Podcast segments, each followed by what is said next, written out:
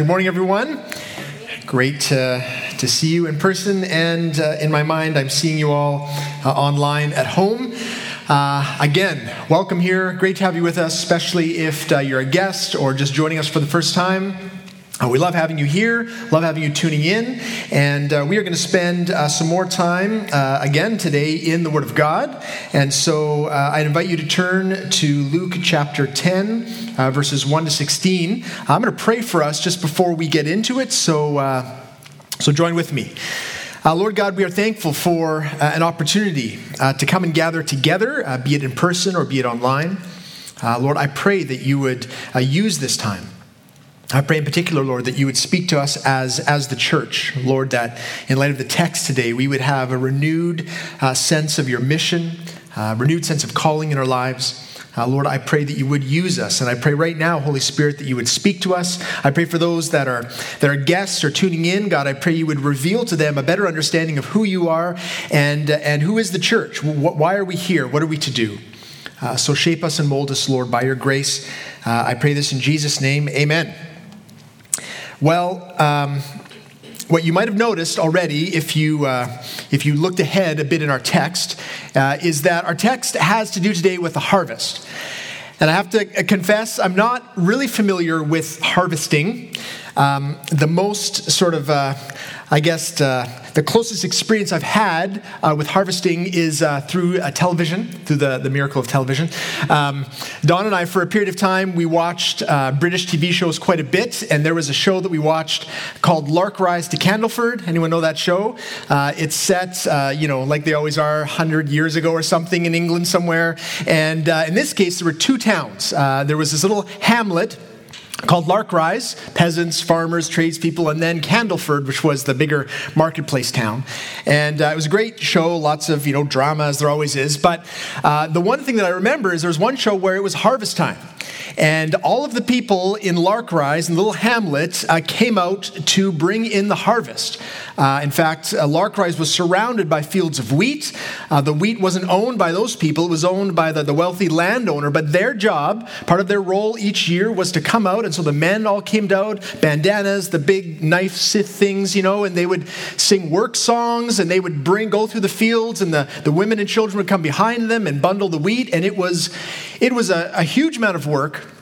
It was a community uh, enterprise, but also I thought it was interesting. They found great joy and purpose in the work of the harvest, even though it wasn't actually their wheat. And that's my connection to harvest. Maybe some of you have actually, you know, brought in a harvest. But when Jesus speaks about harvesting, the people back then, they would have known exactly what he was talking about. They would have known the, the difficulty of the work and also how important it was. They would have known as a community in those small towns around Galilee that harvest time was a time when everyone came out because it was vital to the rest of, of the year. So today we're gonna we're gonna learn about what Jesus means when he says harvest, and uh, what we're gonna do is read through most of our text and then look at three points having to do with this harvest work. Uh, as I said, we're gonna start with uh, verse one, and in this case, just go to verse eleven for the for the time being. So here's God's word to us this morning. After this, the Lord appointed seventy-two others and sent them on ahead of him two by two into every town and place where he himself was about to go.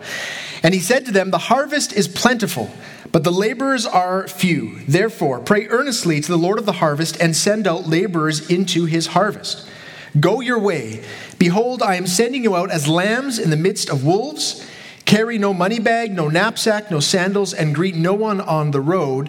Whatever house you enter, first say, Peace be to this house. And if a son of peace is there, your peace will rest upon him, but if not, it will return to you. And remain in the same house, eating and drinking what they provide, for the laborer deserves his wages. Do not go from house to house. Whenever you enter a town and they receive you, eat what is set before you. Heal the sick in it and say to them, The kingdom of God has come near to you. But whenever you enter a town and they do not receive you, go into its streets and say, even the dust of your town that clings to our feet, we wipe off against you. Nevertheless, know this that the kingdom of God has come near. So that's the first section of our text. Um, and our first point is, is this there's a lot of work to do. There's a lot of work to do, and in the specific work that Jesus is talking about here to these disciples, we see in verse 1. He says, After this, the Lord appointed 72 others and sent them on ahead of him, two by two, into every town and place where he himself was about to go. So, this is very similar to Luke chapter 9. In Luke 9, Jesus sent out the 12. Here he sends out the 72. Or if you look, there's probably a note in your Bible, you'll see that uh, some manuscripts say 70. So a larger group of disciples, and their job was to be an advance team. Jesus was going to go still, travel around teaching and preaching, but the job of the disciples to go, was to go two by two uh, and kind of uh, let people know that Jesus is coming and proclaim the message that he is going to come and proclaim. Now, the number itself 70 or 72. Some people try to find some significance in that number, uh, especially the number 70. If that's the number, uh, they see it as connecting to, I mean, there's a lot of 70s in the Old Testament 70 elders in the time of Moses, 70 Gentile nations. Uh, the truth is, we don't, we don't know for sure. Uh, probably the greater point here is that this work, this harvest work, is not just for the 12 apostles, this is for all of the disciples. All of us, everyone who follows Jesus, is called to this kind of harvest work. And Jesus makes very clear what exactly is the mission. The mission is comprised of two things uh, word and deed. Uh, we are to speak a message that God gives us as disciples, but also to do things to show uh, the love of God. Uh, look at verses 5 and uh, 9. You see this. Uh, he says, whenever, you, whatever house you enter, first say, Peace be to this house. And if a son of peace is, there, your peace will rest upon him. Uh, verse 9 Heal the sick in it and say to them, The kingdom of God has come near to you. So the word, uh, the message, is, is the same kind of message that Jesus was proclaiming. Right? He would go, he would say, The kingdom of God is at hand. You need to repent. Uh, the, the kingdom is, is coming, it's, it's here. And for the Jewish people, this is what they've been waiting for. They, they were always anticipating the kingdom. They knew uh, that the kingdom meant a visitation from God Himself. From the Old Testament prophecies, they knew that it meant that there would be peace and protection and hope, and that this would never end. They were all excited about the kingdom. They also knew uh, that the kingdom would be inaugurated by the Messiah, by the anointed one, uh, the one that God would send to rescue and redeem his people. But you have to understand, at the time, uh, there were a lot of people a fair a number of um, would be prophets or teachers who were going around and saying, I, I am the Messiah. Right? I'm the one, I'm sent by God. And they were trying to, to rally a following. Uh, same is true today. Right? Every cult leader will say, I have, I've heard from God, I have a special word, I have some special insight, you need to come and follow me. So Jesus, he, he, he does speak words of truth that, that connect directly to the Old Testament. That's the first important thing about his ministry. But the second important thing is that he validates his message through his miraculous works, through his deeds. And we see here that he's sending out his disciples to do the very same thing. They are to proclaim the kingdom is coming, same message, you need to repent. Jesus is the Messiah, but also they're to combine it with loving works. This is the same today. In fact, this is the this is really what Christian ministry looks like and has looked like throughout all of the ages. That the church goes out and we, we have a message of hope from God. Here's the good news. But also, we accompany that with loving works. That we actually care for people so that they see we're not just talking about love, we're, we're showing love. This is the model for Christian work. And that requires that we as disciples are trusting of God, that we trust Him for to really connect with the people and help people, even today. The works that we do are miraculous at times. Other times, uh, sometimes they just seem miraculous because God so touches people through just our regular, everyday acts of love. I read an account uh, of this kind of thing uh, by commentator Philip Ryken. He tells a story of this young man in Vietnam and how he became a Christian. Uh, he said his first encounter with Jesus, he didn't grow up in the church, his first encounter with Jesus was in ninth grade. He had a serious motorcycle accident. Uh, so in Vietnam, they start driving motorbikes young, obviously. So uh, in this case, the, both bikes were totaled. Like just it, carnage, but miraculously, really, both of the drivers uh, were unharmed. He was unharmed. The other man, though, immediately started praising God. He was a Christian. And this young guy was so struck by it. He'd never seen anyone. He was just praising God for protecting them, caring for them. It made a real impact on this, this young man, this ninth grader. He didn't think much of it, though. Just kind of went through high school and then decided to move to Hanoi, uh, the, the capital city there. Um, he didn't have a job, didn't really have any job prospects, uh, didn't have much money, didn't really know anyone. So, young man, high school graduate, moved to Hanoi and uh, thankfully got connected with a group of Christians there. Uh, he didn't know they were Christians at the time, but they just saw that he was in need, uh, started helping him out, helped him find a place to live, helped him find a job, uh, began to invite him into their friend circle, and gave him a New Testament. And he began to read it because he was so curious about their worldview and the way that they were interacting with him. They started inviting him to their church services, and in time, at a sharing service, he, he came to faith. He, be, he became a Christian and then began to serve in Christian ministry. But listen what Philip Ryken says about this whole, this whole story. He says this It was the gospel message that saved this young student, of course. But God used the loving care of Christian people to give the gospel entrance into his heart. This is how God brings people to Christ by the good news we give them about the death and resurrection of Jesus and by the love we show. See, if you've come to faith uh, later on in life, you probably have experienced this. I did. I was invited by my neighbor to youth group, and the first thing that struck me was just what a great place it was, a great people. I was welcomed in, and then they began to, to speak the message of the gospel, and God began to, to change my heart. The interesting thing, though, I think, if, if you were to ask these Vietnamese Christians from this story whether they thought they were doing anything exceptional, I think they probably would have said no. It wasn't like they all got, you know, got together and said, we're going to go on a local mission trip. We're, we're going to go out into the city and look for people. I, I, don't, I don't think probably what happened is they just met someone who was in need, met someone who, who had, you know, problems, really was in a, in a rough spot, and they began to just naturally help him, show love to him, and also naturally share the hope that they, that they had. Sometimes uh, as Christians, we can feel that ministry work is special work, right? Done by special people. Even with this text, we can maybe get the impression look, if you're going to go and do the work of ministry, well, you got to be sent out. You got to have like kind of a, a sending time and then a specific period of time that you go and do this work. But in fact, that's not what we find throughout the Bible. Throughout the Bible, especially the early church, what we see is that the church just does life. And as they interact with people, we began to show the, the love that we have. We care for people naturally. The only requirement, really, is that instead of living with our head down, uh, we live with our head up. We look around.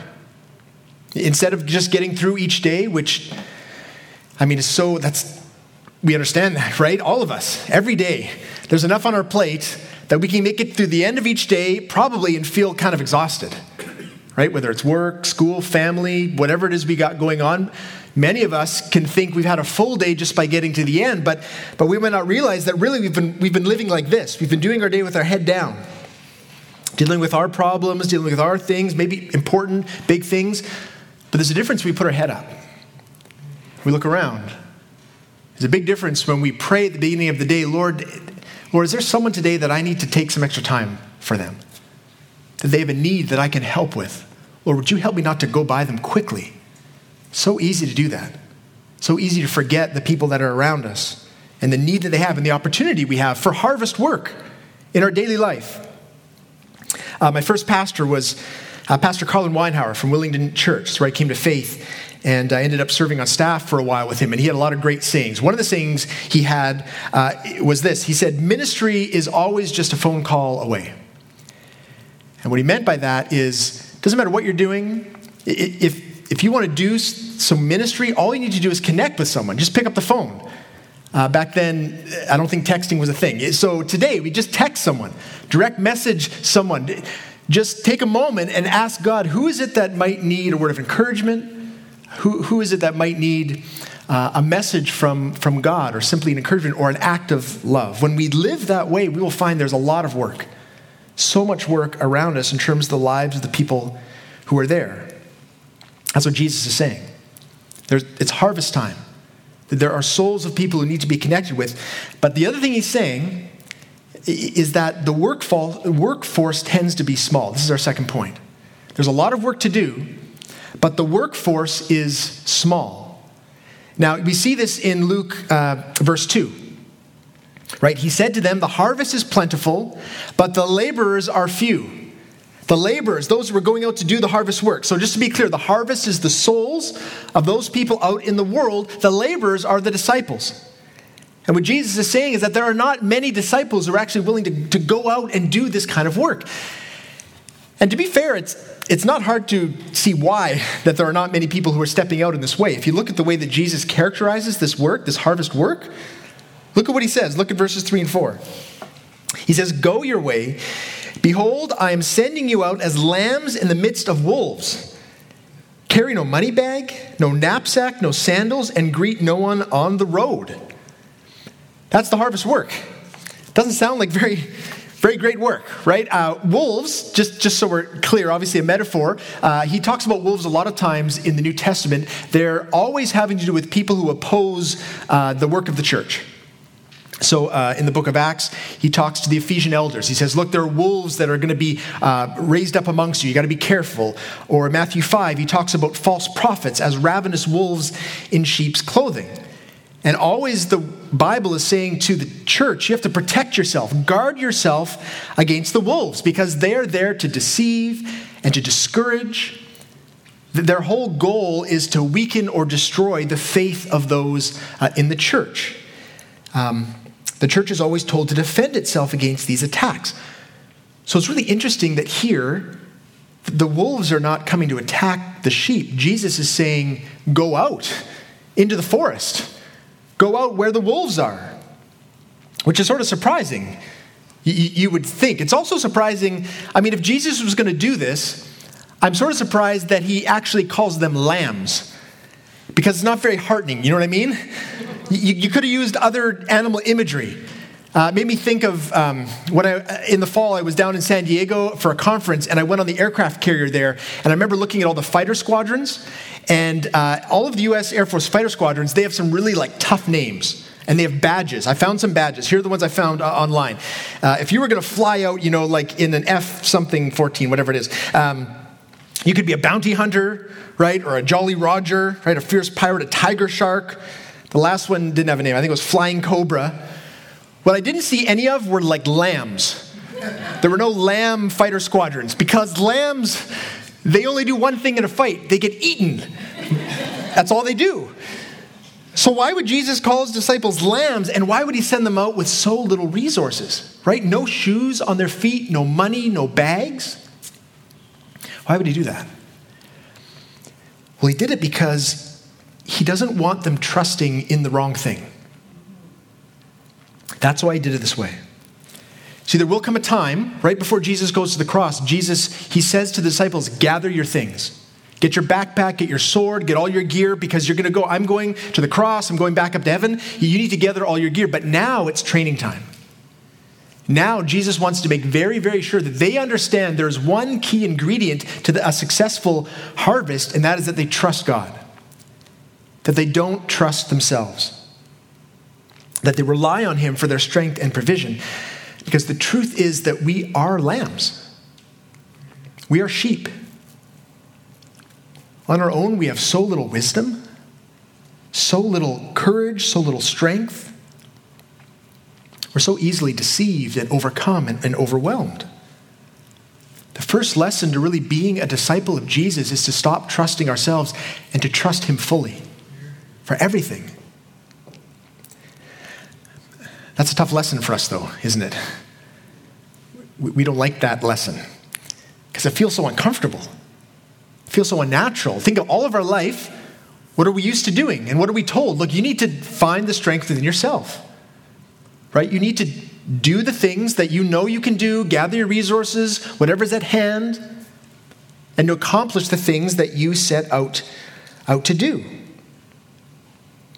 This is why we'd rather stay home. We'd rather not do harvest work because it clearly means that we have to put ourselves in very uncomfortable and difficult and dangerous situations. And Jesus makes clear that the, the work is not always going to be successful. Look, um, look at verses 10 and 11. He says, Whenever you enter a town and they do not receive you, go into its streets and say, Even the dust of your town that clings to your feet, we wipe off against you. Nevertheless, know this that the kingdom of God has come near. So he's making very clear uh, when you go on this mission, it's not always going to be successful. When you try to have spiritual conversations with people, you're going to be rejected a lot of the time. That's part of the work. It's not always the case that people are going to be receptive to what you, you have to say. And the effect of that for us as disciples, those of us who are walking with Jesus, is that we can, we can feel discouraged, we can feel fearful, especially we've had a lot of pushback, and we can tend to think, look, there's, there's no point to this. It's kind of hopeless.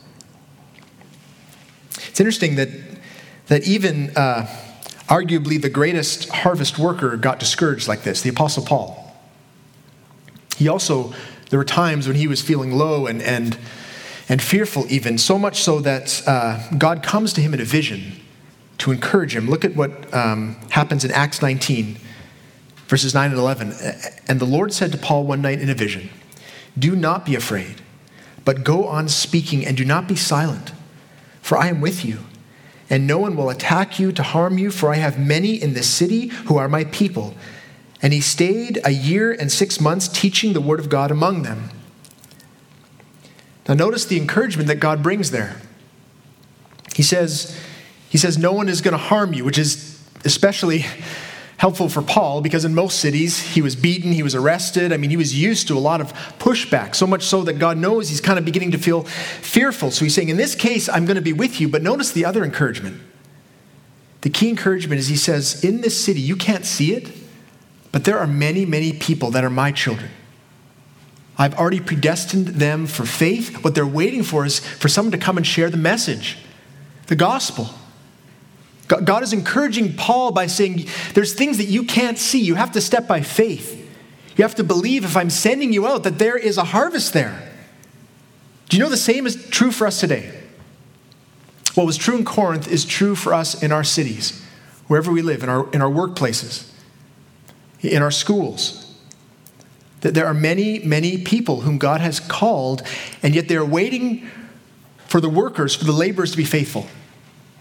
For us to go and just share our love, both in word and deed, and, and see if, in fact, the Holy Spirit is going to open their eyes and their hearts to respond in faith. See, we should never think that it's pointless or hopeless. Jesus says the harvest is plentiful he says, There are many in this city who are his people. So, our job, our joy is to go out into the fields and, and reap the harvest. And you notice part of the way that we can accomplish this is, is through prayer. Not just part of the way, the essential way we're going to do this is through prayer. Look back at verse 2. Uh, he said, The harvest is plentiful, the laborers are few. Therefore, pray earnestly to the Lord of the harvest to send out laborers into his harvest. You notice the role of prayer. We are, we are not just to respond and to go and to do the work we are, but we also need to pray for others. Pray for other workers to do the same work. Um, before Don and I planted uh, Tri City Church, we were supported by uh, the C2C Church Planting Network uh, for about a year. And one of the things that this network did, uh, their leadership, they always set their phones uh, to an alarm was set for 10:02 a.m. And that's because they were thinking of Luke 10, verse 2. And at 10.02, if you were with them in a meeting, the, the, the phone would go off and they would stop and they would pray. They would pray that the Lord would send more laborers. They wanted more church planters, more missionaries, whatever it may be. And that, I mean, that's, I think, the right heart that we should have. That kind of discipline, that kind of intentionality, taking God at His word, that we're to pray and God answers. As a church, I'm not sure if we're praying this way as much as we should. Uh, as individuals, I question whether I am. Uh, I think this sort of discipline, this sort of intentionality, God's speaking to us and saying, look, there is a harvest in Canada, harvest here in the lower mainland. As a church, are we being faithful? Are we believing what God says? Are we praying? Are we responding? Because it's very clear that the stakes could not be higher and that the urgency is there. You see this in the way that Jesus is communicating to his disciples. He's saying, I'm sending you out for harvest work, and this, this is of vital importance. This takes us to our third point. The third point about this work there's work to do, the workforce is small, but number three, the work has eternal consequences. Eternal consequences. See, right after Jesus talks about uh, the rejection that his disciples will experience, uh, he pronounces judgment and woe on the towns that reject his disciples and their message. There, there's a real sense of heaviness here. So I'm going to read the last uh, few verses of our text, all the way to 16. It begins in verse 12. He says, I tell you, it will be more bearable on that day for Sodom than for that town, the town that rejected his disciples. Verse 13 Woe to you, Chorazin! Woe to you, Bethsaida! For if the mighty works done in you had been done in Tyre and Sidon, they would have repented long ago, sitting in sackcloth and ashes. But it will be more bearable in the judgment for Tyre and Sidon than for you. And you, Capernaum, will you be exalted to heaven? You shall be brought down to Hades. The one who hears you hears me. The one who rejects you rejects me. And the one who rejects me rejects him who sent me. Okay, that's the end of our, of our text. Now, you can see already in there, you probably noticed some of the words judgment that were there. Uh, that's because indeed that's what this is about judgment. And there's another phrase, uh, he says, on that day. Whenever Jesus says on that day, he's referring to the day of judgment, the final judgment at the end of the age. And that's the time when God will judge humanity. when our works will be brought before us, we will be judged either unto heaven or unto Hades or hell. That's what's in this text. Now, the part that makes this, these series of verses confusing, though, I think for us, is all of the talk about these different cities. For the people back then, they would have known these cities. For us, I don't know if you noticed, but he's, Jesus is kind of comparing two groups of cities. And so I thought um, it'd be helpful if we look at these cities on a map and look at the, two, the difference between the two groups. So we're going to put a map up, and you're going to see that there are uh, two groups of cities. One of them are, are quote unquote good cities, and the other are wicked cities. So Chorazin, Bethsaida, and Capernaum in blue there, uh, they are the good cities. They're good uh, because they're Jewish cities, because they're in the area that Jesus was doing ministry. See, around the northern part of Galilee, there they would have had faithful synagogues. Uh, if any Jewish person would have thought, who is God going to bless? Uh, he would have thought the people in these cities. But the other cities in red, they're on the, on the coast of the Mediterranean. And they were known to be quote unquote wicked cities because they were pagan cities. They, they worshipped idols, they worshipped false gods. Uh, the other city, not uh, pictured there, is Sodom, that he mentions. Sodom is the most wicked city in the Old Testament. So imagine how shocking it would be because what Jesus says is it's going to be more bearable on the day of judgment for the wicked cities than for the good cities. And the people would have been like, what, what are you talking about? Sodom? It's going to be more bearable for, for the people of Sodom than for Capernaum, than for these Jewish cities? What, how, how could that be? Well, what Jesus is doing is, here is he's trying to teach his disciples something important, a couple important things about the final judgment. Things that when you understand them fully, they, they, they grip you with the reality of the coming judgment and they propel us forward with the work of evangelism. So we're going to look at the two things that Jesus is teaching here about the final judgment. Here's the first one he says here there will be varying degrees of punishment in hell. That's the first lesson that, that he gives here, that there will be varying degrees of punishment in hell. And the reason we know this to be sure is because of the phrase more bearable. Twice Jesus uses that phrase. It'll be more bearable uh, in that day for Sodom than for the, the, the Jewish city that rejected his disciples, right? It'll be more bearable for Tyre and Sidon than for you, Capernaum. What he's saying there is that on the day of judgment, all those who are in sin, all those who are deserving judgment, they will be punished. But for some, it'll be easier than for others. This is also shown in other parts of the New Testament. Here's one other uh, example, there's a few more. But Luke 12, 47 and 48. Uh, this is a parable that Jesus is telling about a master who goes away and leaves his servants with work to do. And he comes back, and all of the servants have not done what they should have done, but notice the difference in consequences. Uh, and that servant who knew his master's will, but did not get ready or act according to his will, will receive a severe beating. But the one who did not know and did what deserved a beating will receive a light beating. You see the difference? He's not saying that that there will not be consequences for sin, but what he is saying is that God is just. That there is, in fact, greater condemnation for those who had a greater awareness of the commands of God. And so when we understand that, we can understand why the Jewish cities that did not accept Jesus, they were deserving of greater punishment because they knew the commands of God. They knew all the scriptures. They should have accepted Jesus as the Messiah. Those pagan towns who had never experienced the light of God of the scriptures, they were less deserving of the wrath of God. And yet both would end up in hell, both justly punished for their sin. But what we're seeing here is the justice of God. In fact, we see this in our own justice system. If you think of a situation where one person has killed another, uh, if, if that person killed them by accident or through negligence, not really aware of what they were doing, then they were probably charged with manslaughter. But if there was criminal intent, if there was forethought, if they knew what they were doing could lead to someone's death, it's second degree murder or first degree murder, the sentencing is different. What this tells us is that God is just and that we should be very aware of the extent to which we are responding rightly to the truth of God's word.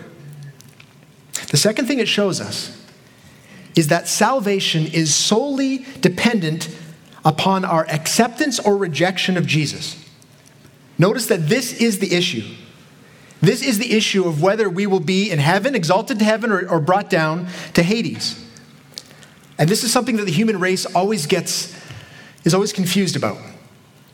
I was talking to a man uh, a little while ago talking about, you know, where do you think you're going to go when, when you die? What, what hope is there in an afterlife for you? And he said the thing that is most often said by people in that situation. They, he said, Well, look, you know, I hope I'm going up, but because of what I've done, I think I might be going down. And I said to him, Man, it sounds like it's all on you. That, and that's true. That's what his idea was that he thought it was completely based on his works, but he's, he's only partially true. What we see is that we are judged by our works, but our hope, our hope is not in us. You even see this in our text. When Jesus speaks to Capernaum in verse 15, he seems to be saying, And you, Capernaum, will you be exalted to heaven? You get the sense he's saying, Do you think because you're so good, because you're keeping all of the law as much as you think you can, then you're, then you're going to be exalted? But he says, No. No, you shall be brought down to Hades. You can imagine those people of Capernaum saying, Why? Why? We've done so many good things. In verse 16, Jesus gives the answer. And I'm going to read it again. I'm going to switch out the pronouns so it's a little clearer. Here's what verse 16, how, how it reads Jesus says, The one who hears my disciples hears me. And the one who rejects my disciples rejects me. And the one who rejects me rejects God the Father. See, Jesus is making very, very clear the deciding factor is whether we accept the gospel of Jesus, whether we, we know him as Savior and Lord. In fact, Jesus makes very clear throughout the New Testament that he is the way. He is the light. No one comes to the Father except through him. Acts 4 11 and 12 says this, and there is salvation in no one else, for there is no other name under heaven given among men by which we must be saved. The Bible makes makes no mistake about this. It's not unclear at all. It says all human beings will be judged. We, we live in a universe that is a just universe. All wrongs will be held to account, and none of us has reason to hope in of ourselves. It's only Jesus. It's only through his death, where he takes all of the sin of humanity upon himself and pays for it, takes the sentence of death upon himself, and then his life, his perfect life, that he lived to earn the righteousness of God, and then his resurrected life, showing that he conquered death, that is the only hope that we have. And on the day of judgment, we are going to be held to account. And our record is going to be brought up, and how do we plead our case? The only hope is if we plead the cross. The only hope is if we don't point to anything that we have done, good or bad, we simply say, I am deserving of death, and yet Jesus, He took it all for me. And at that point, we are exalted to heaven, not because of our works, but because of the works of Christ. And those who do not plead the cross of Jesus will perish eternally, justly punished for their sin. Do you see why we can't stay home? Do you see why there's so much work to do? and, and that we should have hearts filled with the joy of doing this work? Because there's so many, maybe some of you listening here that haven't yet accepted Christ, that are hoping in so many other things, so many other means of finding peace and hope, and they might work for a short amount of time, but on the day of judgment, there is only one hope. And we, we, the disciples of Christ, we have the, the opportunity, the joy, the privilege, and the duty of going and doing the work of the harvest. The gospel. The gospel is the thing that needs to be communicated. The gospel is the hope. I have to confess that I, I, don't always have the urgency that I see here in this text in my own heart for this, even though I'm here preaching it. Right? It's easy to go through each day and be caught up with other needs. I was thinking this week of how, um, how my ears perk up when I hear about a vaccine, right? Hear news of a vaccine for the virus. Right? I always want to hear, well, how's it going?